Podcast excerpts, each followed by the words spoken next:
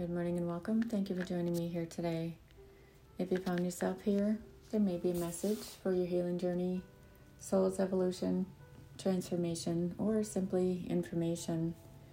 So, if you are on your healing journey or light path, maybe you're intuitive or kind of regrouping, rebranding, recalibrating, just know that we are in some new energy now, and it's okay to find your healing, tap into what no longer serves, and release it. So, in the middle of all of that, you'll have a paradigm shift, which is sort of the turning of the ages as we get closer to uh, the ascending and healing, hopefully, healing our trauma and our pain, shame, sorrow, grief. You can transcend everything back to heart center. so healing is imperative.